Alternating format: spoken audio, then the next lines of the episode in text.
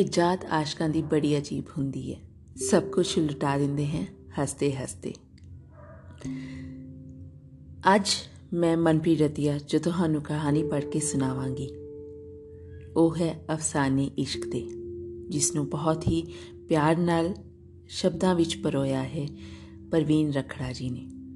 ਤੇ ਆਓ ਪੜ੍ਹੀਏ ਕਹਾਣੀ ਅਫਸਾਨੇ ਇਸ਼ਕ ਦੇ। ਜ਼ਹਿਨ ਚੋਂ ਨਿਕਲ ਗਈ। ਇਹ ਦਿਲ ਚੋਂ ਕਿਵੇਂ ਕੱਢਾਂ ਮੈਂ? ਪੱਲੇ ਜਾ ਕੇ ਰੱਬ ਮੋਰੇ, ਮੌਤ ਲਈ ਕਿਉਂ ਅੱਡਾ ਮੈਂ? ਮੇਰੇ ਮਾਪੇ ਰਹਿੰਦੇ ਪਰੇਸ਼ਾਨ।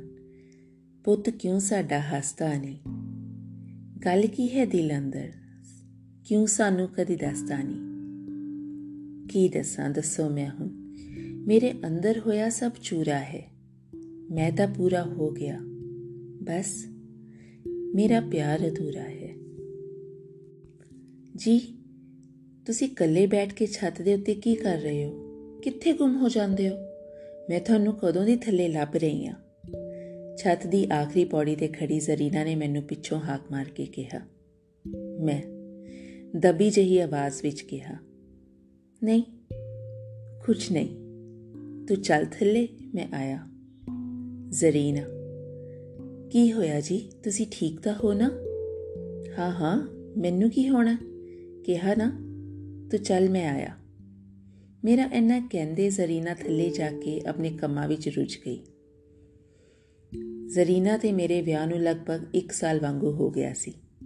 ਉਹ ਸੋਹਣੀ ਵੀ ਸੀ, ਸਾਊ ਵੀ, ਪਰ ਮੈਂ ਉਹਨੂੰ ਕਦੇ ਵੀ ਅਪਣਾ ਨਾ ਪਾਇਆ। ਉਹ ਹਮੇਸ਼ਾ ਮੇਰੇ ਖਾਣ ਪੀਣ ਦਾ ਧਿਆਨ ਰੱਖਦੀ ਸੀ। ਹਮੇਸ਼ਾ ਮੇਰੀ ਪਰਵਾਹ ਕਰਦੀ ਸੀ। ਮੈਂ ਵੀ ਉਹਦੀ ਪਰਵਾਹ ਕਰਦਾ ਸੀ। ਪਰ ਮੈਂ ਇਸ ਵਿਆਹ ਤੋਂ ਖੁਸ਼ ਨਹੀਂ ਸੀ। ਮੈਂ ਹਾਲੇ ਵਿਆਹ ਨਹੀਂ ਸੀ ਕਰਾਉਣਾ ਚਾਹੁੰਦਾ। ਪਰ ਮੇਰੇ ਘਰਦਿਆਂ ਨੇ ਸੋਹਾ ਸੋਹਾ ਖਵਾ ਕੇ ਮੇਰਾ ਵਿਆਹ ਕਰ ਦਿੱਤਾ ਸੀ, ਕਿਉਂਕਿ ਮੈਂ ਚੁੱਪ ਚੁਪੀਤੇ ਬਹੁਤ ਰਹਿਣ ਲੱਗ ਗਿਆ ਸੀ। ਮੇਰੇ ਘਰਦਿਆਂ ਨੂੰ ਮੇਰੀ ਬੜੀ ਚਿੰਤਾ ਰਹਿੰਦੀ ਸੀ। ਮੈਂ ਜ਼ਰੀਨਾ ਨਾਲ ਇਸ ਕਰਕੇ ਰਹਿੰਦਾ ਸੀ, ਕਿਉਂਕਿ ਉਹ ਵੀ ਕਿਸੇ ਦੀ ਧੀ ਭੈਣ ਹੈ। ਮੈਂ ਉਸ ਨਾਲ ਕੁਝ ਵੀ ਮਾੜਾ ਜਾਂ ਗਲਤ ਨਹੀਂ ਕਰਨਾ ਚਾਹੁੰਦਾ ਸੀ। ਮੈਂ ਕਦੀ ਵੀ ਉਸ ਨੂੰ ਕੁਝ ਗਲਤ ਮਹਿਸੂਸ ਹੋਣ ਨਹੀਂ ਸੀ ਦਿੱਤਾ। ਅੱਜ ਤੋਂ 3 ਕੁ ਸਾਲ ਪਹਿਲਾਂ ਦੀ ਗੱਲ ਹੈ। ਮੇਰੀ ਮੁਲਾਕਾਤ ਇੱਕ ਕੁੜੀ ਨਾਲ ਹੋਈ। ਮੈਂ ਤੇ ਮੇਰਾ ਦੋਸਤ ਗੁਰਦੀਪ ਪਟਿਆਲੇ ਬੱਸ ਅੱਡੇ ਤੋਂ ਆਪਣੇ ਕਾਲਜ ਜਾਣ ਲਈ ਬੱਸ ਵਿੱਚ ਬੈਠੇ ਸੀ। ਬੱਸ ਹਲੇ ਰੁਕੀ ਹੋਈ ਸੀ, ਕਿਉਂਕਿ ਸਭ ਬੱਸਾਂ ਸਮੇਂ ਦੇ ਹਿਸਾਬ ਨਾਲ ਚੱਲਦੀਆਂ ਸਨ। ਬੱਸ ਵਿੱਚ ਸਾਰੀਆਂ ਸਵਾਰੀਆਂ ਸੀਟਾਂ ਉੱਤੇ ਬੈਠੀਆਂ ਸਨ। ਲਗਭਗ ਕੋਈ ਸੀਟ ਖਾਲੀ ਨਹੀਂ ਸੀ। ਮੈਂ ਤੇ ਗੁਰਦੀਪ ਦੋ ਸਵਾਰੀਆਂ ਵਾਲੀ ਸੀਟ ਤੇ ਬੈਠੇ ਸੀ। ਬਸ ਹਾਲੇ ਤੱਕ ਚੱਲੀ ਨਹੀਂ ਸੀ। ਗੁਰਦੀਪ ਨੇ ਮੈਨੂੰ ਕਿਹਾ, ਪਰਵੀਨ, ਸੀਟ ਰੋਕ ਕੇ ਰੱਖੀ, ਮੈਂ ਬਾਥਰੂਮ ਜਾ ਕੇ ਆਇਆ। ਮੈਂ ਕਿਹਾ, ਠੀਕ ਹੈ, ਜਾਇਆ। ਮੈਂ ਰੋਕ ਕੇ ਰੱਖੀ ਹੈ ਸੀਟ। ਇਹ ਕਹਿ ਕੇ ਮੈਂ ਗੁਰਦੀਪ ਦੀ ਸੀਟ ਉੱਤੇ ਆਪਣਾ ਬੈਗ ਰੱਖ ਦਿੱਤਾ, ਤਾਂ ਕਿ ਕੋਈ ਹੋਰ ਉਸ ਸੀਟ ਉੱਤੇ ਨਾ ਬੈਠੇ। ਗੁਰਦੀਪ ਦੇ ਜਾਣ ਤੋਂ ਬਾਅਦ ਅਚਾਨਕ ਬੱਸ ਦੀ ਅਗਲੀ ਟਾਕੀ ਵਿੱਚੋਂ ਇੱਕ ਕੁੜੀ ਚੜੀ। ਰੰਗ ਗੋਰਾ। ਅੱਖਾਂ ਦਾ ਹਲਕਾ ਭੂਰਾ ਰੰਗ। ਸਿਰ ਤੇ ਚੁੰਨੀ ਤੇ ਕਿਤਾਬਾਂ ਨੂੰ ਆਪਣੇ ਸੀਨੇ ਨਾਲ ਲਾਇਆ ਹੋਇਆ ਸੀ। ਉਸ ਵਿੱਚ ਅੰਤਾਂ ਦੀ ਸਾਦਗੀ ਸੀ। ਉਸੇ ਨਜ਼ਰ ਵਿੱਚ ਅਜਿਹੀ ਖਿੱਚ ਸੀ ਜੋ ਮੁਰਦਿਆਂ ਵਿੱਚ ਵੀ ਜਾਨ ਪਾ ਦੇਵੇ। ਮੈਂ ਉਸ ਵੱਲ ਦੇਖਦਾ ਹੀ ਰਹਿ ਗਿਆ। ਉਸਨੇ ਬੱਸ ਵਿੱਚ ਨਿਗਾਹ ਮਾਰੀ। ਮੈਂ ਅਚਾਨਕ ਉਸ ਤੋਂ ਆਪਣੀ ਨਿਗਾਹ ਹਟਾ ਕੇ ਇੱਧਰ-ਉੱਧਰ ਦੇਖਣ ਲੱਗ ਗਿਆ। ਉਸੀ ਨਜ਼ਰ ਮੇਰੇ ਨਾਲ ਵਾਲੀ ਖਾਲੀ ਸੀਟ ਉੱਤੇ ਪਈ ਤੇ ਮੇਰੇ ਕੋਲ ਆ ਕੇ ਕਿਹਾ, ਕੀ ਸੀਟ ਖਾਲੀ ਹੈ ਜੀ? ਮੈਂ ਸੀਟ ਤੋਂ ਬੈਗ ਚੁੱਕਦੇ ਕਿਹਾ, ਹਾਂਜੀ ਹਾਂਜੀ, ਖਾਲੀ ਹੈ। ਮੈਂ ਤਾਂ ਵੈਸੇ ਹੀ ਬੈਗ ਰੱਖਿਆ ਹੋਇਆ ਸੀ। ਉਸਨੇ ਮੈਨੂੰ ਸ਼ੁਕਰੀਆ ਕਿਹਾ ਤੇ ਮੇਰੇ ਕੋਲ ਆ ਕੇ ਬੈਠ ਗਈ। ਇੰਨੇ ਨੂੰ ਗੁਰਦੀਪ ਆ ਗਿਆ। ਉਸਨੇ ਮੇਰੇ ਨਾਲ ਉਸ ਕੁੜੀ ਨੂੰ ਬੈਠਾ ਦੇਖ ਕੇ ਬੜੀ ਅਜੀਬ ਨਜ਼ਰ ਨਾਲ ਮੇਰੇ ਵੱਲ ਦੇਖਿਆ ਤੇ ਮੈਂ ਅੱਖਾਂ ਨਾਲ ਇਸ਼ਾਰਾ ਕਰਕੇ ਉਸ ਨੂੰ ਸਮਝਾਉਣ ਦੀ ਕੋਸ਼ਿਸ਼ ਕੀਤੀ। ਗੁਰਦੀਪ ਬੱਸ ਵਿੱਚ ਖੜਾ ਹੋ ਗਿਆ ਤੇ ਆਪਣੇ ਫੋਨ ਵਿੱਚ ਰੁੱਝ ਗਿਆ। ਮੈਨੂੰ ਸਮਝ ਨਹੀਂ ਸੀ ਆ ਰਹੀ ਕਿ ਮੈਂ ਉਸ ਕੁੜੀ ਨਾਲ ਗੱਲ ਕਿਵੇਂ ਸ਼ੁਰੂ ਕਰਾਂ, ਕਿਉਂਕਿ ਕਦੇ ਕਿਸੇ ਕੁੜੀ ਨਾਲ ਐਵੇਂ ਗੱਲ ਹੀ ਨਹੀਂ ਕਰੀ ਸੀ। ਐਨੇ ਨੂੰ ਬਸ ਚੱਲ ਪਈ। ਮੈਂ ਥੋੜੀ ਹਿੰਮਤ ਇਕੱਠੀ ਕਰੀ ਤੇ ਉਸਨੂੰ ਪੁੱਛਿਆ, ਜੀ, ਤੁਸੀਂ ਸਟੱਡੀ ਕਰਦੇ ਹੋ? ਜੀ। ਕਿੱਥੇ? ਉਹਨੇ ਜਵਾਬ ਦਿੱਤਾ ਕਿ ਉਹ ਹਰਕ੍ਰਿਸ਼ਨ ਕਾਲਜ ਪੜ੍ਹਦੀ ਹੈ। ਹੁਣੀ ਦਾਖਲਾ ਲਿਆ ਮੈਂ ਬੀਏ ਵਿੱਚ। ਮੈਂ? ਅੱਛਾ ਜੀ। ਮੈਂ ਵੀ ਕਨੌਰ ਪੜਦਾ ਵੈਸੇ। ਬੀਕਾਮ ਕਰਦਾ, ਦੂਜਾ ਸਾਲ ਹੈ ਜੀ ਮੇਰਾ। ਵੈਸੇ ਨਾਮ ਕੀ ਹੈ ਤੁਹਾਡਾ? ਉਹ ਗੁਰਲੀਨ, ਤੇ ਤੁਹਾਡਾ ਜੀ ਪ੍ਰਵੀਨ ਨਾਮ ਮੇਰਾ। ਹੌਲੀ ਹੌਲੀ ਅਸੀਂ ਇੱਕ ਦੂਜੇ ਨਾਲ ਖੁੱਲ ਕੇ ਗੱਲਾਂ ਕਰਨ ਲੱਗ ਗਏ। ਐਨੇ ਨੂੰ ਬੱਸ ਬਹਾਦਰਗੜ੍ਹ ਪਹੁੰਚ ਗਈ। ਤੇ ਉੱਥੋਂ ਰੋਹਿਤ ਵੀ ਬੱਸ ਚੜ ਗਿਆ। ਉਹ ਗੁਰਦੀਪ ਨੂੰ ਬੱਸ 'ਚ ਖੜਾ ਦੇਖ ਕੇ ਤੇ ਮੈਨੂੰ ਉਸ ਕੁੜੀ ਨਾਲ ਬੈਠਾ ਦੇਖ ਕੇ ਬਹੁਤ ਹੈਰਾਨ ਹੋਇਆ। ਉਸਨੇ ਅਜੀਬ ਜਿਹੀ ਨਜ਼ਰ ਨਾਲ ਮੈਨੂੰ ਦੇਖਿਆ ਤੇ ਗੁਰਦੀਪ ਨਾਲ ਜਾ ਕੇ ਮੇਰੇ ਵੱਲ ਦੇਖ ਕੇ ਗੱਲਾਂ ਕਰਨ ਲੱਗ ਗਿਆ। ਦੋਵੇਂ ਮੇਰੇ ਵੱਲ ਦੇਖ ਕੇ ਮਿੰਨਾ ਮਿੰਨਾ ਹੱਸ ਰਹੇ ਸਨ। ਗੁਰਲੀਨ ਨਾਲ ਗੱਲ ਕਰਦੇ ਮੈਨੂੰ ਪਤਾ ਹੀ ਨਹੀਂ ਲੱਗਿਆ ਕਦੋਂ ਉਸ ਦਾ ਕਾਲਜ ਆ ਗਿਆ। ਉਸਨੇ ਮੈਨੂੰ ਕਿਹਾ, ਚੰਗਾ ਜੀ, ਫੇਰ ਮਿਲਦੇ ਆਂ। ਮੈਂ ਦੁਖੀ ਜੇ ਮਨ ਨਾਲ ਉਸ ਨੂੰ ਬਾਏ ਕਹਿ ਦਿੱਤਾ। ਹਰ ਕ੍ਰਿਸ਼ਨ ਕਾਲਜ ਆਨ ਕਰਕੇ ਕਾਫੀ ਸਵਾਰੀਆਂ ਉਤਰ ਗਈਆਂ ਸਨ, ਜਿਸ ਕਰਕੇ ਲਗਭਗ ਅੱਧੀ ਬੱਸ ਖਾਲੀ ਹੋ ਗਈ ਸੀ। ਮੈਂ, ਰੋਹਿਤ ਤੇ ਗੁਰਦੀਪ। ਤਿੰਨ ਸਵਾਰੀਆਂ ਵਾਲੀ ਸੀਟ ਤੇ ਬੈਠ ਗਏ। ਗੁਰਦੀਪ, ਦੇਖੀ? ਕੁੜੀ ਨੂੰ ਦੇਖ ਕੇ ਯਾਰ ਨੂੰ ਭੁੱਲ ਗਿਆ।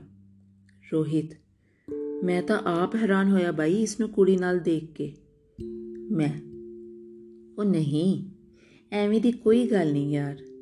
ਕੁੜੀ ਸੀ, ਮੈਂ ਤਾਂ ਬਿਠਾ ਲਿਆ। ਕੁੜੀ ਖੜ ਕੇ ਜਾਂਦੀ ਚੰਗੀ ਥੋੜੀ ਲੱਗਦੀ ਸੀ। ਰੋਹਿਤ, ਆਹੋ। ਅੱਗੇ ਤਾਂ ਦਿੱਤੀ ਨਹੀਂ ਕਦੇ ਸੀਟ ਕਿਸੇ ਨੂੰ। ਨਾਲੇ ਇੰਨੇ ਹੀ ਸ਼ੌਂਕ ਸੀ ਤੇ ਆਪਣੀ ਸੀਟ ਦੇ ਦਿੰਦਾ। ਗੁਰਦੀਪ, ਮੈਨੂੰ ਕਹਿੰਦਾ, ਮੈਂ ਰੋਕ ਕੇ ਰੱਖੀ ਆ ਸੀਟ। ਅੱਧੇ ਰਸਤੇ ਖੜ ਕੇ ਆਉਣਾ ਪਿਆ ਮੈਨੂੰ। ਮੈਂ, ਉਹ ਚੱਲ ਛੱਡ ਹੁਣ ਗੁੱਸੇ ਨੂੰ। ਜੋ ਹੋਣਾ ਸੀ ਉਹ ਹੋ ਗਿਆ। ਐਵੇਂ ਪਿੱਛੇ ਪੈ ਗਏ ਮੇਰੇ। ਇੰਨਾ ਕਹਿ ਕੇ ਅਸੀਂ ਆਪਣੀਆਂ ਗੱਲਾਂ ਵਿੱਚ ਰੁੱਝ ਗਏ। ਮੇਰੇ ਦਿਮਾਗ ਵਿੱਚ ਸਿਰਫ ਗੁਰਲੀਨ ਦੀਆਂ ਗੱਲਾਂ ਹੀ ਘੁੰਮ ਰਹੀਆਂ ਸਨ। ਉਸ ਦਾ ਹੱਸ ਕੇ ਗੱਲ ਕਰਨਾ ਮੇਰੇ ਜ਼ਿਹਨ ਵਿੱਚ ਵਸ ਗਿਆ ਸੀ। ਮੈਂ ਘਰ ਆ ਕੇ ਵੀ ਉਸ ਬਾਰੇ ਹੀ ਸੋਚਦਾ ਰਿਹਾ। ਵੈਸੇ ਮੈਨੂੰ ਲਿਖਣ ਦਾ ਵੀ ਸ਼ੌਂਕ ਸੀ, ਪਰ ਅੱਜ ਮੈਨੂੰ ਲੱਗ ਰਿਹਾ ਸੀ ਕਿ ਮੈਂ ਜੇ ਕਲਮ ਚੁੱਕਾਂਗਾ ਤਾਂ ਤਾਰੀਫ ਉਸਨੇ ਗੁਰਲੀਨ ਦੀ ਹੀ ਕਰਨੀ ਹੈ। ਐਵੇਂ ਸੋਚਦੇ ਮੈਂ ਕੁਝ ਲਿਖਣਾ ਸ਼ੁਰੂ ਕੀਤਾ। ਹਵਾਵਾਂ ਦੇ ਵਿੱਚ ਲਾਚਿਆਂ ਦੀ ਕਿਸਨੇ ਮਹਿਕ ਜਹੀ ਹੈ ਕੋਲੀ ਸ਼ਹਿਦ ਨਾਲੋਂ ਹੈ ਮਿੱਠੀ ਲੱਗਦੀ, ਜੋ ਤੂੰ ਮੂੰਹੋਂ ਬੋਲਦੀ ਬੋਲੀ। ਚੰਨ ਤਾਰੇ ਵੀ ਤੇਰੇ ਅੱਗੇ ਸੱਚੀ ਫਿੱਕੇ ਲੱਗਦੇ ਨੇ। ਬੁੱਲੀਆਂ ਉੱਤੇ ਸਜਰੇ ਹਾਸੇ ਜਾਨ ਹੀ ਕੱਢਦੇ ਨੇ। ਕਿਸਮਤ ਵਾਲੇ ਨੇ ਉਹ, ਜੋ ਸਦਾ ਨਜ਼ਦੀਕ ਤੇਰੇ ਨੇ ਹੁੰਦੇ। ਅਮਲਦਾਸ ਦੇ ਕੇਸੂ ਕੁਸਮ ਲੱਗਦਾ ਗੁੱਤ ਵਿੱਚ ਤੂੰ ਗੁੰਦੇ ਹਰ ਚੀਜ਼ ਹੀ ਪਾਵਨ ਲੱਗ ਗਈ ਐਸਾ ਚੜਿਆ ਰੰਗ ਪਿਆਰਾਂ ਦਾ। ਤੈਨੂੰ ਤੱਕ ਕੇ ਸੱਚੀ ਇਦਾਂ ਲੱਗੇ ਜੋ ਮੱਥਾ ਟੇਕ ਕੇ ਸ਼ਬਾਬ ਮਿਲੇ ਮਜ਼ਾਰਾਂ ਦਾ। ਮਿਲਣਾ ਵਿਛੜਨਾ ਸੱਚ ਦੱਸਾਂ, ਤਕਦੀਰਾਂ ਦਾ ਇਹ ਖੇਲ ਕੁੜੇ। ਰੱਬ ਨੇ ਜੇ ਕਦੇ ਚਾਹਿਆ ਤਾਂ ਆਪਣਾ ਫੇਰ ਹੋਊਗਾ ਮੇਲ ਕੁੜੇ। ਅਗਲੇ ਦਿਨ ਮੈਂ ਆਪਣੇ ਵੱਲੋਂ ਪੂਰਾ ਤਿਆਰ ਹੋ ਕੇ ਗਿਆ। ਇੰਨਾ ਰਗੜ ਕੇ ਮੈਂ ਸ਼ਾਇਦ ਹੀ ਕਦੇ ਨਾ ਆਇਆ ਹੋਵਾਂਗਾ। ਵਾਲ ਵਾਉਣ ਨੂੰ ਵੀ ਤਕਰੀਬਨ ਅੱਧਾ ਪੌਣਾ ਘੰਟਾ ਲਾਇਆ ਸੀ। ਜਲਦੀ ਜਲਦੀ ਅਸੀਂ ਪਿੰਡੋਂ ਬੱਸ ਛੱਡ ਕੇ ਪਟਿਆਲੇ ਪਹੁੰਚ ਗਏ। ਪਟਿਆਲੇ ਬੱਸ ਅੱਡੇ ਤੇ ਪਹੁੰਚ ਕੇ ਮੈਂ ਤੇ ਗੁਰਦੀਪ ਬੱਸ ਵਿੱਚ ਬੈਠ ਗਏ। ਅਸੀਂ ਅੱਜ ਤਿੰਨ ਸਵਾਰੀਆਂ ਵਾਲੀ ਸੀਟ ਤੇ ਬੈਠੇ ਸੀ ਤੇ ਇੱਕ ਸੀਟ ਮੈਂ ਗੁਰਲੀਨ ਲਈ ਰੋਕ ਕੇ ਰੱਖੀ ਹੋਈ ਸੀ। ਮੈਨੂੰ ਉਸ ਦਾ ਬੇਸਬਰੀ ਨਾਲ ਇੰਤਜ਼ਾਰ ਸੀ। ਮੇਰੇ ਲਈ ਇੱਕ ਇੱਕ ਸੈਕਿੰਡ ਬਹੁਤ ਮੁਸ਼ਕਿਲ ਨਾਲ ਲੰਘ ਰਿਹਾ ਸੀ। ਪਰ ਗੁਰਲੀਨ, ਪਤਾ ਨਹੀਂ, ਅੱਜ ਕਿਉਂ ਨਹੀਂ ਆ ਰਹੀ ਸੀ। ਇੰਨੇ ਨੂੰ ਕੰਡਕਟਰ ਨੇ ਸੀਟੀ ਮਾਰ ਦਿੱਤੀ ਤੇ ਡਰਾਈਵਰ ਨੇ ਬੱਸ ਸਟਾਰਟ ਕਰ ਲਈ। ਪਰ ਗੁਰਲੀਨ ਦਾ ਕੋਈ ਅਤਾ ਪਤਾ ਨਹੀਂ ਸੀ। ਦਿਲ ਵਿੱਚ ਇੱਕ ਅਜੀਬ ਜਿਹੀ ਬੇਚੈਨੀ ਸੀ। ਇੰਨੇ ਨੂੰ ਬੱਸ ਥੋੜੀ ਚੱਲਣ ਲੱਗੀ, ਮੈਂ ਗੁਰਦੀਪ ਨੂੰ ਕਿਹਾ, ਗੁਰਦੀਪ, ਉੱਤਰ, ਆਪਾਂ ਅਗਲੀ ਬੱਸ ਜਾਵਾਂਗੇ। ਗੁਰਦੀਪ, ਕਿਉਂ? ਕੀ ਹੋਇਆ? ਮੈਂ। ਤੂੰ ਉੱਤਰ ਬੱਸ। ਇਹ ਕਹਿ ਕੇ ਅਸੀਂ ਬੱਸ ਤੋਂ ਉਤਰ ਗਏ। ਇੰਨੇ ਨੂੰ ਗੁਰਦੀਪ ਗੁੱਸੇ ਵਿੱਚ ਬੋਲਿਆ, ਕੀ ਹੋ ਗਿਆ ਤੈਨੂੰ? ਆਪਾਂ ਲੇਟ ਹੋ ਜਾਵਾਂਗੇ ਹੁਣ। ਮੈਂ, ਕੋਈ ਨਹੀਂ, ਆਪਾਂ ਅਗਲੀ ਬੱਸ ਚੱਲਦੇ ਆਂ। ਗੁਰਦੀਪ, ਮੈਨੂੰ ਪਤਾ ਕੀ ਚੱਕਰ ਹੈ ਤੇਰਾ। ਕੀ ਪਤਾ? ਆਪਣੇ ਤੋਂ ਪਿਛਲੀ ਬੱਸ ਲੰਘ ਗਈ ਹੋਵੇ ਉਹ। ਮੈਂ, ਕੀ ਪਤਾ? ਉਹ ਅਗਲੀ ਬੱਸ ਆਵੇ। ਲੇਟ ਹੋ ਗਈ ਹੋਵੇ। ਗੁਰਦੀਪ ਚੱਲ ਦੇਖ ਲੈ ਭਰਾਵਾ, ਲੇਟ ਤਾਂ ਹੋ ਹੀ ਗਏ ਹੁਣ। ਅਸੀਂ ਦੋ ਬੱਸਾਂ ਲੰਘਾਈਆਂ, ਪਰ ਗੁਰਲੀਨ ਅੱਜ ਨਹੀਂ ਆਈ। ਇੰਨੇ ਨੂੰ ਰੋਹੀ ਦਾ ਫੋਨ ਆ ਗਿਆ। ਤੁਸੀਂ ਆਏ ਕਿਉਂ ਨਹੀਂ? ਮੈਂ ਤੁਹਾਡੀ ਵੇਟ ਕਰ ਰਿਹਾ ਕਨੌਰ ਅੱਡੇ ਤੇ ਖੜਾ ਮੈਂ ਮਨ ਜਿਹਾ ਮਾਰ ਕੇ ਅਗਲੀ ਬੱਸ ਚੜ੍ਹ ਕੇ ਕਾਲਜ ਪਹੁੰਚ ਗਿਆ। ਮੈਨੂੰ ਬੜਾ ਅਫਸੋਸ ਹੋਇਆ, ਕਿਉਂਕਿ ਪੂਰੀ ਰਾਤ ਮੈਂ ਇਹ ਸੋਚਦਾ ਰਿਹਾ ਕਿ ਗੁਰਲੀਨ ਨਾਲ ਕਿਵੇਂ ਕਿਵੇਂ ਤੇ ਕੀ ਕੀ ਗੱਲ ਕਰੂੰਗਾ। ਪਰ ਉਹ ਅੱਜ ਆਈ ਨਹੀਂ ਮੇਰਾ ਅੱਜ ਘਰ ਵੀ ਦਿਲ ਜਿਹਾ ਨਹੀਂ ਲੱਗ ਰਿਹਾ ਸੀ। ਮਨ ਵਿੱਚ ਇੱਕ ਅਜੀਬ ਜਿਹੀ ਬੇਚੈਨੀ ਸੀ। ਮੈਂ ਇਹੀ ਸੋਚਦਾ ਰਿਹਾ, ਉਹ ਕਾਲਜ ਕਿਉਂ ਨਹੀਂ ਆਈ ਸੀ? ਸੁਨੀ ਸੁਨੀ ਹਰ ਚੀਜ਼ ਲੱਗੇ, ਇਹ ਸੁਣਨਾ ਲੱਗੇ ਜਹਾਨ। ਯਾਦ ਤੇਰੀ ਦੇ ਜ਼ਲਜ਼ਲੇ, ਮੈਨੂੰ ਵੱਡ ਵੱਡ ਨੇ ਪੇ ਖਾਣ ਕਿਉਂ ਦਿਲ ਉਦਾਸ ਹੋ ਗਿਆ ਕਰਕੇ ਤੈਨੂੰ ਯਾਦ? ਮੈਂ ਤੇਰੇ ਬਾਰੇ ਰਹਾ ਸੋਚਦਾ। ਮੈਨੂੰ ਨੀਂਦ ਨਾ ਆਈ ਰਾਤ। ਇਹ ਕੈਸਾ ਜਾਦੂ ਕਰਤਾ ਹੈ? ਅੱਖ ਬੰਦ ਕਰੇ ਤੇ ਦਿਖਦੀ ਤੂੰ ਕੁੜੇ। ਤੇਰਾ ਨਾਮ ਲਿਖਦੇ ਹੀ ਵਰਕਿਆਂ 'ਚ ਆ ਜਾਂਦੀ ਏ ਰੂਹ ਕੁੜੇ। ਸ਼ਾਮ ਹੁੰਦੇ ਹੀ ਯਾਦ ਤੇਰੀ, ਕਿਉਂ ਪੌਂਦੀ ਫੇਰਾ ਨਹੀਂ ਤੈਨੂੰ ਵਰਕਿਆਂ ਉੱਤੇ ਲਿਖਣ ਦਾ ਫਿਰ ਅਸੀਂ ਕਰਦੇ ਆਂ ਜੇਰਾ ਨਹੀਂ ਅਗਲੇ ਦਿਨ ਅਸੀਂ ਫੇਰ ਤੋਂ ਦੋ ਸਵਾਰੀਆਂ ਵਾਲੀ ਸੀਟ ਤੇ ਬੈਠੇ ਸੀ। ਬੱਸ ਪੂਰੀ ਭਰੀ ਹੋਈ ਸੀ। ਬਸ ਥੋੜੇ ਸਮੇਂ ਵਿੱਚ ਚੱਲਣ ਹੀ ਵਾਲੀ ਸੀ, ਪਰ ਮੇਰੀਆਂ ਨਿਗਾਹਾਂ ਗੁਰਲੀਨ ਨੂੰ ਹੀ ਲੱਭ ਰਹੀਆਂ ਸਨ। ਅਚਾਨਕ ਬੱਸ ਦੀ ਅਗਲੀ ਟਾਕੀ 'ਚੋਂ ਗੁਰਲੀਨ ਚੜਦੀ ਦਿਖੀ। ਮੇਰੀਆਂ ਅੱਖਾਂ ਨੂੰ ਇੱਕ ਅਜੀਬ ਜਿਹਾ ਸਕੂਨ ਤੇ ਦਿਲ ਨੂੰ ਇੱਕ ਅਜੀਬ ਜਿਹੀ ਠੰਡਕ ਮਿਲੀ। ਉਸਦੇ ਮੁਖ ਤੇ ਇੱਕ ਭੋਲਾਪਨ ਸੀ। ਉਸਦੀ ਨਿਗਾਹ ਕੋਈ ਖਾਲੀ ਸੀਟ ਲੱਭ ਰਹੀ ਸੀ ਤੇ ਅਚਾਨਕ ਉਸਦੀ ਨਜ਼ਰ ਮੇਰੇ ਉੱਤੇ ਪਈ। ਉਸਨੇ ਮੇਰੇ ਵੱਲ ਦੇਖ ਕੇ ਹਲਕਾ ਜਿਹਾ ਮੁਸਕਰਾਇਆ। ਇੰਨੇ ਨੂੰ ਗੁਰਦੀਪ ਦੇ ਮਨ ਵਿੱਚ ਪਤਾ ਨਹੀਂ ਕੀ ਆਇਆ। ਉਸਨੇ ਗੁਰਲੀਨ ਨੂੰ ਕਿਹਾ, ਜੀ, ਇੱਥੇ ਬੈਠ ਜਾਓ ਤੁਸੀਂ। ਗੁਰਲੀਨ ਨੇ ਕਿਹਾ, ਨਹੀਂ ਜੀ, ਤੁਸੀਂ ਬੈਠੋ, ਕੋਈ ਨਹੀਂ। ਗੁਰਦੀਪ ਨੇ ਧੱਕੇ ਨਾਲ ਉਸ ਨੂੰ ਮੇਰੇ ਨਾਲ ਦੀ ਸੀਟ ਤੇ ਬਿਠਾ ਦਿੱਤਾ। ਅੱਜ ਗੁਰਦੀਪ ਮੈਨੂੰ ਕਿਸੇ ਮਸੀਹੇ ਤੋਂ ਘੱਟ ਨਹੀਂ ਸੀ ਲੱਗ ਰਿਹਾ। ਮੈਂ ਦਿਲ ਹੀ ਦਿਲ ਵਿੱਚ ਗੁਰਦੀਪ ਨੂੰ ਪਤਾ ਨਹੀਂ ਕਿੰਨੀਆਂ ਕੁ ਦੁਆਵਾਂ ਦਿੱਤੀਆਂ। ਗੁਰਲੀਨ ਨੇ ਮੇਰੇ ਕੋਲ ਬੈਠਦੇ ਹੀ ਕਿਹਾ, ਕਿਵੇਂ ਹੋ ਜੀ? ਮੈਂ, ਵਧੀਆ ਜੀ। ਕੱਲ ਕਿਉਂ ਨਹੀਂ ਆਏ ਤੁਸੀਂ? ਗੁਰਲੀਨ, ਕਿਉਂ ਜੀ? ਤੁਸੀਂ ਇੰਤਜ਼ਾਰ ਕਰਦੇ ਸੀ ਮੇਰਾ? ਨਹੀਂ ਨਹੀਂ, ਗਲਤ ਨਾ ਸਮਝੋ। ਮੈਂ ਤਾਂ ਵੈਸੇ ਹੀ ਪੁੱਛ ਰਿਹਾ ਸੀ। ਗੁਰਲੀਨ ਨੇ ਕਿਹਾ, ਮੰਮੀ ਦੀ ਸਿਹਤ ਖਰਾਬ ਸੀ ਜੀ ਕੱਲ ਫਿਰ ਸਾਰਾ ਕੰਮ ਮੈਨੂੰ ਕਰਨਾ ਪਿਆ। ਮੈਂ ਅੱਜ ਵੀ ਨਹੀਂ ਆਉਣਾ ਸੀ। ਮੰਮੀ ਨੇ ਕਿਹਾ, ਹੁਣ ਮੈਂ ਠੀਕ ਹਾਂ, ਤੂੰ ਕਾਲਜ ਜਾ। ਮੈਂ, ਅੱਛਾ ਜੀ। ਚਲੋ, ਸ਼ੁਕਰ ਹੈ ਮੰਮੀ ਠੀਕ ਹੈ ਤੁਹਾਡੇ। ਐਵੇਂ ਹੀ ਅਸੀਂ ਕਾਫੀ ਸਮਾਂ ਗੱਲਾਂ ਕਰਦੇ ਰਹੇ। ਅੱਜ ਫਿਰ ਰੋਹੀ ਜਦੋਂ ਬਹਾਦਰਗੜ ਤੋਂ ਚੜਿਆ ਸਾਨੂੰ ਇਕੱਠੇ ਬੈਠਾ ਦੇਖ ਬਹੁਤ ਹੈਰਾਨ ਹੋਇਆ। ਉਸ ਦੀ ਨਜ਼ਰ ਜਿਵੇਂ ਮੇਰੇ ਤੇ ਹੀ ਟਿਕੀ ਹੋਈ ਸੀ। ਮੈਂ ਜਿਵੇਂ ਤਿਵੇਂ ਗੁਰਲੀਨ ਨੂੰ ਆਪਣੇ ਨਾਲ ਫੇਸਬੁੱਕ ਤੇ ਐਡ ਕਰਾ ਲਿਆ। ਉਸ ਸਮੇਂ ਫੇਸਬੁੱਕ ਦਾ ਬਹੁਤ ਕਰੇਜ਼ ਹੁੰਦਾ ਸੀ। ਇੰਨੇ ਨੂੰ ਬੱਸ ਗੁਰਲੀਨ ਦੇ ਕਾਲਜ ਪਹੁੰਚ ਗਈ ਤੇ ਗੁਰਲੀਨ ਬੱਸ ਵਿੱਚੋਂ ਉਤਰ ਗਈ। ਰੋਹਿਤ, ਮੈਂ ਤੇ ਗੁਰਦੀਪ ਤਿੰਨ ਸਵਾਰੀਆਂ ਵਾਲੀ ਸੀਟ ਤੇ ਬੈਠ ਗਏ। ਉਹ ਮੈਨੂੰ ਗੁਰਲੀਨ ਦਾ ਨਾਮ ਲੈ ਕੇ ਤੰਗ ਕਰਨ ਲੱਗ ਗਏ ਤੇ ਮੈਂ ਉਹਨਾਂ ਨੂੰ ਸਮਝਾ ਰਿਹਾ ਸੀ ਕਿ ਇਦਾਂ ਦੀ ਕੋਈ ਗੱਲ ਨਹੀਂ ਹੈ। ਤੁਸੀਂ ਗਲਤ ਸਮਝ ਰਹੇ ਹੋ, ਪਰ ਉਹਨਾਂ ਨੇ ਮੇਰੀ ਇੱਕ ਨਾ ਮੰਨੀ। ਮੈਂ ਘਰ ਜਾ ਕੇ ਗੁਰਲੀਨ ਨੂੰ ਫੇਸਬੁੱਕ ਉੱਤੇ ਮੈਸੇਜ ਕੀਤਾ। ਅਸੀਂ ਉਸ ਰਾਤ ਬਹੁਤ ਗੱਲਾਂ ਕਰੀਆਂ। ਹੁਣ ਗੁਰਲੀਨ ਲਈ ਮੈਂ ਕੋਈ ਅਣਜਾਣ ਨਹੀਂ ਸੀ। ਉਸਨੇ ਆਪਣੇ ਬਾਰੇ, ਆਪਣੀ ਫੈਮਿਲੀ ਬਾਰੇ ਬਹੁਤ ਕੁਝ ਦੱਸਿਆ। ਸਾਨੂੰ ਗੱਲਾਂ ਕਰਦੇ ਕਰਦੇ ਤਕਰੀਬਨ ਰਾਤ ਦੇ 12 ਵਜਣ ਵਾਲੇ ਸਨ। ਇੰਨੇ ਨੂੰ ਗੁਰਲੀਨ ਨੇ ਕਿਹਾ ਹਾਈ ਦੇਖੀ 12 ਵਜਣ ਵਾਲੇ ਨੇ। ਸਮੇਂ ਦਾ ਪਤਾ ਹੀ ਨਹੀਂ ਲੱਗਿਆ ਅੱਜ। ਅੱਗੇ ਮੈਂ ਇਸ ਟਾਈਮ ਸੋ ਜਾਨੀ ਆ ਮੈਂ। ਸਹੀ ਕਿਹਾ ਜੀ। ਮੈਂ ਵੀ ਸੋ ਜਾਣਾ ਵੈਸੇ 8 ਸਮੇਂ। ਗੁਰਲੀਨ ਫਿਰ ਅੱਜ ਕਿਉਂ ਨਹੀਂ ਸੋਏ? ਮੈਂ ਤੁਹਾਡੇ ਕਰਕੇ। ਨੀਂਦ ਹੀ ਭੁੱਲ ਗਿਆ ਮੈਂ ਤੁਹਾਡੇ ਨਾਲ ਗੱਲ ਕਰਦੇ ਕਰਦੇ। ਗੁਰਲੀਨ ਅੱਛਾ ਜੀ। ਇਹੋ ਜਿਹਾ ਕੀ ਹੋ ਗਿਆ? ਮੈਨੂੰ ਵੀ ਤਾਂ ਦੱਸੋ। ਮੈਂ। ਨਹੀਂ ਜੀ। ਚਲੋ ਸੋ ਜਾਓ। ਕੱਲ ਕਾਲਜ ਵੀ ਜਾਣਾ ਤੁਸੀਂ। ਐਵੇਂ ਲੇਟ ਹੋ ਜਾਓਗੇ। ਗੁਰਲੀਨ, ਤੁਹਾਨੂੰ ਮੇਰੇ ਲੇਟ ਹੋਣ ਦੀ ਇੰਨੀ ਚਿੰਤਾ ਕਿਉਂ ਹੋ ਰਹੀ ਹੈ ਜੀ? ਉਹੀ ਤਾਂ ਇੱਕ ਸਮਾਂ ਹੁੰਦਾ ਜਦੋਂ ਤੁਹਾਨੂੰ ਮਿਲ ਪਾਉਣਾ ਜੀ। ਚਲੋ ਜੀ ਕੱਲ ਮਿਲਦੇ ਆਂ ਫਿਰ। ਇਹ ਕਹਿਣ ਤੋਂ ਬਾਅਦ ਉਹ ਸੋ ਗਈ। ਮੈਂ ਤਾਂ ਗੁਰਲੀਨ ਬਾਰੇ ਸੋਚਦੇ ਹੀ ਅੱਧੀ ਰਾਤ ਕੱਢ ਦਿੱਤੀ। ਸਵੇਰੇ ਉੱਠ ਕੇ ਮੈਂ ਅੱਜ ਫੇਰ ਪੂਰਾ ਸਮਾਂ ਲਾ ਕੇ ਤਿਆਰ ਹੋਇਆ।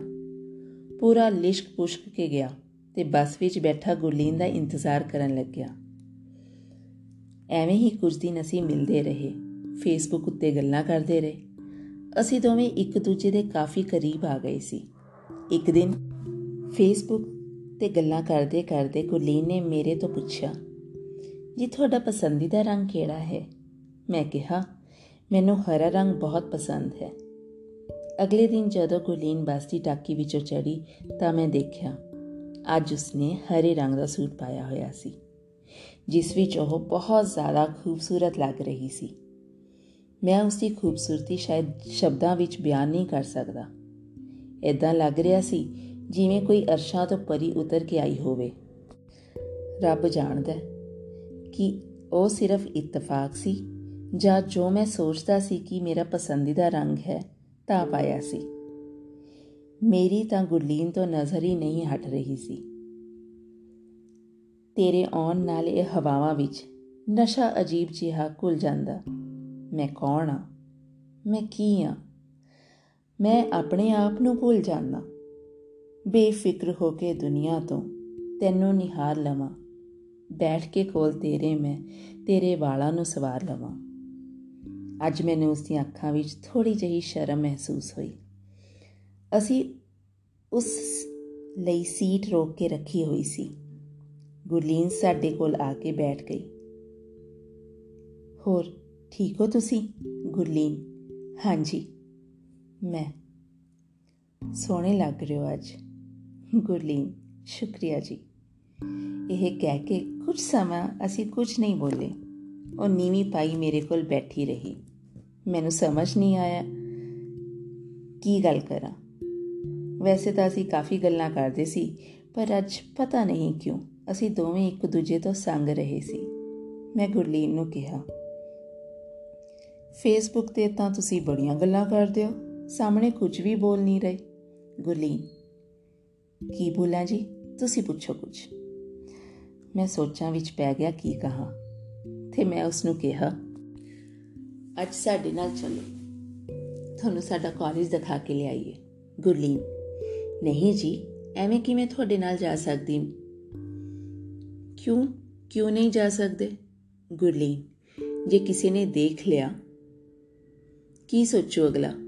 ਮੈਂ ਨਹੀਂ ਜਾ ਸਕਦੀ। ਚਲੋ ਕੋਈ ਨਹੀਂ, ਵੈਸੇ ਤੁਹਾਨੂੰ ਛੁੱਟੀ ਕਦੋਂ ਹੁੰਦੀ ਆ? ਗੁਰਲੀਨ 1 ਵਜੇ ਹੋ ਜਾਂਦੀ ਹੈ, ਮੈਂ। ਅੱਛਾ, ਤਾਂ ਹੀ ਨਹੀਂ ਕਦੇ ਆਪਾਂ ਜਾਂਦੇ ਹੋਏ ਮਿਲੇ। ਸਾਨੂੰ 3:30 ਛੁੱਟੀ ਹੁੰਦੀ ਆ। ਗੱਲਾਂ ਕਰਦੇ ਗੁਰਲੀਨ ਦਾ ਕਾਲਜ ਆ ਗਿਆ ਤੇ ਉਹ ਫੇਰ ਮੇਰੇ ਤੋਂ ਵੱਖ ਹੋ ਗਈ। ਬਹੁਤ ਦਿਨ ਐਵੇਂ ਹੀ ਚੱਲਦਾ ਰਿਹਾ। ਅਸੀਂ ਦੋਵੇਂ ਇੱਕ ਦੂਜੇ ਨਾਲ ਫੇਸਬੁੱਕ ਤੇ ਗੱਲਾਂ ਕਰਦੇ ਬਹੁਤ ਕਰੀਬ ਆ ਗਏ ਸੀ। ਇੱਕ ਦਿਨ ਮੈਂ ਤੇ ਗੁਰਦੀਪ ਪਿੰਡ ਵਿੱਚ ਇਕੱਠੇ ਬੈਠੇ ਸੀ ਤੇ ਮੈਂ ਉਸ ਨੂੰ ਕਿਹਾ, ਗੁਰਦੀਪ ਯਾਰ, ਮੈਂ ਗੁਰਲੀਨ ਨੂੰ ਬਹੁਤ ਪਿਆਰ ਕਰਦਾ। ਮੈਂ ਉਸ ਨੂੰ ਇਜ਼ਹਾਰ ਕਿਵੇਂ ਕਰਾਂ? ਗੁਰਦੀਪ, ਇਸ 'ਚ ਕੀ ਔਖਾ? ਫੇਸਬੁੱਕ ਉੱਤੇ ਗੱਲ ਕਰਦੇ ਕਰਦੇ ਬੋਲਦੇ ਉਸ ਨੂੰ ਵੀ ਤੂੰ ਪਿਆਰ ਕਰਦਾ। ਮੈਂ, ਨਹੀਂ ਯਾਰ, ਮੈਂ ਉਸ ਨਾਲ ਆਮਨੋ ਸਾਹਮਣੇ ਗੱਲ ਕਰਨੀ ਹੈ ਇਸ ਬਾਰੇ, ਨਾ ਕਿ ਫੇਸਬੁੱਕ ਉੱਤੇ। ਗੁਰਦੀਪ, ਅੱਛਾ, ਐਵੇਂ ਕਰ ਫਿਰ, ਇੱਕ ਪਿਆਰ ਭਰਿਆ ਪੱਤਰ ਲਿਖ ਉਸ ਲਈ। ਸ਼ਾਇਰੀ ਲਿਖ ਕੇ ਆਪਣਾ ਇਜ਼ਹਾਰ ਕਰ ਦੇਵੀਂ। ਆਮਨੋ ਸਾਹਮਣੇ ਹੋ ਕੇ ਉਸ ਨੂੰ ਫੜਾ ਦੇਵੀਂ, ਨਾਲੇ ਤੈਨੂੰ ਉਸ ਦੇ ਮੂੰਹ ਤੋਂ ਪਤਾ ਚੱਲ ਜੂ। ਕਿ ਉਹ ਤੈਨੂੰ ਪਿਆਰ ਕਰਦੀ ਹੈ ਕਿ ਨਹੀਂ? ਮੈਨੂੰ ਗੁਰਦੀਪ ਦੀ ਇਹ ਗੱਲ ਪਸੰਦ ਆਈ ਤੇ ਮੈਂ ਉਸ ਲਈ ਇੱਕ ਪੱਤਰ ਲਿਖਿਆ। ਅਗਲੇ ਦਿਨ ਗੁਰਲੀਨ ਮੇਰੇ ਨਾਲ ਬੱਸ ਵਿੱਚ ਬੈਠੀ ਸੀ। ਉਸ ਦਿਨ ਗੁਰਦੀਪ ਕਾਲਜ ਨਹੀਂ ਆਇਆ ਸੀ ਕਿਉਂਕਿ ਉਸ ਨੂੰ ਘਰ ਕੋਈ ਜ਼ਰੂਰੀ ਕੰਮ ਪੈ ਗਿਆ ਸੀ। ਮੈਂ ਗੁਰਲੀਨ ਨਾਲ ਉਸਦੇ ਕਾਲਜ ਵਾਲੇ ਬੱਸ ਸਟਾਪ ਉੱਤੇ ਉਤਰ ਗਿਆ। ਗੁਰਲੀਨ ਨੂੰ ਇਹ ਗੱਲ ਥੋੜੀ ਅਜੀਬ ਲੱਗੀ। ਮੈਂ ਬਹੁਤ ਹਿੰਮਤ ਇਕੱਠੀ ਕਰਕੇ ਇੱਕਦਮ ਉਸ ਨੂੰ ਕਿਹਾ, ਗੁਰਲੀਨ, ਮੈਂ ਤੈਨੂੰ ਬਹੁਤ ਪਿਆਰ ਕਰਦਾ, ਸੱਚੀ। ਗੁਰਲੀਨ ਇੱਕਦਮ ਘਬਰਾ ਕੇ, ਕੀ ਹੋ ਗਿਆ ਤੁਹਾਨੂੰ? ਪਲੀਜ਼ ਜਾਓ ਤੁਸੀਂ, ਆਪਾਂ ਫੇਸਬੁੱਕ ਤੇ ਗੱਲ ਕਰ ਲਵਾਂਗੇ। ਮੈਂ? ਨਹੀਂ, ਮੈਂ ਇੱਥੇ ਹੀ ਗੱਲ ਕਰਨੀ ਆ। ਗੁਰਲੀਨ ਪਲੀਜ਼ ਸਮਝੋ, ਕਿਸੇ ਨੇ ਦੇਖ ਲਿਆ ਮੁਸ਼ਕਿਲ ਹੋ ਜਾਣੀ। ਸਮਝਣ ਦੀ ਕੋਸ਼ਿਸ਼ ਕਰੋ। ਮੈਂ। ਗੁਰਲੀਨ ਆ ਤੇਰੇ ਲਈ ਲਿਖਿਆ ਸੀ ਮੈਂ। ਮੈਂ ਉਸ ਨੂੰ ਉਹ ਪੱਤਰ ਫੜਾ ਦਿੱਤਾ, ਜਿਸ ਵਿੱਚ ਇੱਕ ਸ਼ਾਇਰੀ ਦੇ ਨਾਲ ਆਪਣੇ ਪਿਆਰ ਦਾ ਇਜ਼ਹਾਰ ਕਰਿਆ ਹੋਇਆ ਸੀ ਤੇ ਮੈਂ ਉੱਥੋਂ ਚਲਿਆ ਗਿਆ। ਲਫ਼ਜ਼ਾਂ ਰਾਹੀਂ ਜਜ਼ਬਾਤਾਂ ਨੂੰ ਲਿਖ ਕੇ ਤੈਨੂੰ ਦੱਸਦੇ ਆ ਤੇਰੇ ਦੁੱਖਾਂ ਵਿੱਚ ਦੁਖੀ ਹੋਵਾਂ, ਤੇਰੇ ਹਾਸਿਆਂ ਦੇ ਵਿੱਚ ਹੱਸਦੇ ਆ ਤੇਰੇ ਵਾਜੋ ਲੱਗਦਾ ਚਿਤਨਾ, ਸਮਝੀ ਹਾਲ ਦਿਲ ਦਾ ਖੇਰਾ ਨਹੀਂ। ਤੈਨੂੰ ਦਿਲ ਦਾ ਹਾਲ ਸੁਣਾਇਆ ਏ। ਬੜਾ ਕਰਕੇ ਸੱਚੀ ਜੇ ਰਾਣੀ। ਤੈਨੂੰ ਪਹਿਲੀ ਨਜ਼ਰੇ ਦੇਖ ਕੇ ਇੱਕ ਚੜਿਆ ਅਜੀਬ ਸਰੂਰ। ਤੇਰੀ ਹਾਂ ਤੇ ਤੇਰੀ ਨਾ, ਸਾਨੂੰ ਹੈ ਸਿਰ ਮੱਥੇ ਮਨਜ਼ੂਰ। ਮੈਂ ਹੱਲੇ ਕਾਲਜ ਪਹੁੰਚਿਆ ਹੀ ਸੀ ਕਿ ਮੈਂ ਫੇਸਬੁੱਕ ਉੱਤੇ ਮੈਸੇਜ ਦੇਖਿਆ। ਤਾਂ ਗੁਰਲੀਨ ਦਾ ਮੈਸੇਜ ਆਇਆ ਹੋਇਆ ਸੀ, ਜਿਸ 'ਚ ਲਿਖਿਆ ਸੀ, ਮੈਂ ਵੀ ਤੁਹਾਨੂੰ ਬਹੁਤ ਪਿਆਰ ਕਰਦੀ ਹਾਂ ਜੀ। ਜਦੋਂ ਤੁਸੀਂ ਇਜ਼ਹਾਰ ਕੀਤਾ ਮੈਨੂੰ ਕੁਝ ਸਮਝ ਨਹੀਂ ਆ ਰਿਹਾ ਸੀ ਕਿ ਮੈਂ ਕੀ ਕਹਾਂ। ਮੈਨੂੰ ਉਹ ਮੈਸੇਜ ਪੜ੍ਹ ਕੇ ਬਹੁਤ ਹੀ ਜ਼ਿਆਦਾ ਖੁਸ਼ੀ ਹੋਈ। ਐਵੇਂ ਲੱਗਿਆ ਜਿਵੇਂ ਸਾਰੀ ਕੁਦਰਤ ਹੀ ਝੂਮ ਰਹੀ ਹੋਵੇ। ਉਸ ਦਿਨ ਤੋਂ ਬਾਅਦ ਮੈਂ ਤੇ ਗੁਰਲੀਨ ਇੱਕ ਦੂਜੇ ਦੇ ਬਹੁਤ ਨਜ਼ਦੀਕ ਆ ਗਏ। ਇੱਕ ਦੂਜੇ ਨਾਲ ਪਿਆਰ ਦੀਆਂ ਪਿੰਗਾ ਛੁੱਟਣ ਲੱਗ ਗਏ। ਇੱਕ ਦੂਜੇ ਨਾਲ ਮਿਲਦੇ, ਘੁੰਮਦੇ, ਇੱਕ ਦੂਜੇ ਨਾਲ ਸਾਰੀ ਜ਼ਿੰਦਗੀ ਰਹਿਣ ਦੀਆਂ ਕਸਮਾਂ ਤੱਕ ਖਾ ਲਈਆਂ ਸਨ। ਹੁਣ ਅਸੀਂ ਕਾਲਜ ਘੱਟ ਜਾਂਦੇ ਸੀ। ਬਾਹਰ ਜ਼ਿਆਦਾ ਰਹਿੰਦੇ ਸੀ। ਇਹ ਸਿਲਸਿਲਾ ਇਦਾਂ ਹੀ ਚੱਲਦਾ ਰਿਹਾ। ਪਰ ਆਖਿਰਕਾਰ ਇਦਾਂ ਦਾ ਕੀ ਹੋਇਆ ਜ਼ਿੰਦਗੀ ਵਿੱਚ? ਕਿ ਇੰਨਾ ਪਿਆਰ ਕਰਨ ਵਾਲੇ ਇੱਕਦਮ ਵੱਖ ਹੋ ਗਏ। ਸਾਡੀ ਜ਼ਿੰਦਗੀ ਦੀ ਰਾਹ ਹੀ ਵੱਖ ਹੋ ਗਈ। ਇੱਕ ਸਗਮੇ ਇਕੱਠੇ ਜਿਉਣ ਤੇ ਮਰਨ ਦੀਆਂ ਕਸਮਾਂ ਖਾਣ ਵਾਲੇ, ਇੱਕ ਦੂਜੇ ਤੋਂ ਬਿਨਾ ਪਲ ਨਾ ਕੱਟਣ ਵਾਲੇ ਆਪਣੀ ਜ਼ਿੰਦਗੀ ਕਿਉਂ ਅਲੱਗ-ਅਲੱਗ ਬਤੀਤ ਕਰ ਰਹੇ ਹਨ? ਅਗਲੀ ਕਹਾਣੀ ਦੂਜੇ ਭਾਗ ਵਿੱਚ ਹੋਏਗੀ। ਕਦੇ ਹੀਰੇ ਲੱਗਦੇ ਸੀ ਤੈਨੂੰ, ਹੁਣ ਤੇਰੇ ਲਈ ਅਸੀਂ ਕੱਖ ਹੋ ਗਏ। ਤੇਰੀ ਖੁਸ਼ੀ ਦੇ ਲਈ ਯਾਰਾ, ਹੁਣ ਤੇਰੇ ਤੋਂ ਅਸੀਂ ਵੱਖ ਹੋ ਗਏ। ਜਲਦੀ ਦੀ, ਜਲਦੀ ਹੀ ਇਸ ਕਹਾਣੀ ਦਾ ਦੂਸਰਾ ਭਾਗ ਆਪਾਂ ਪੜਾਂਗੇ ਪ੍ਰਵੀਨ ਰਖੜਾ ਜੀ ਦੇ ਨਾਲ। ਆਪਣਾ ਖਿਆਲ ਰੱਖਿਓ ਸਤਿ ਸ਼੍ਰੀ ਅਕਾਲ। ਬਹੁਤ ਬਹੁਤ ਸ਼ੁਕਰੀਆ ਤੁਹਾਡਾ।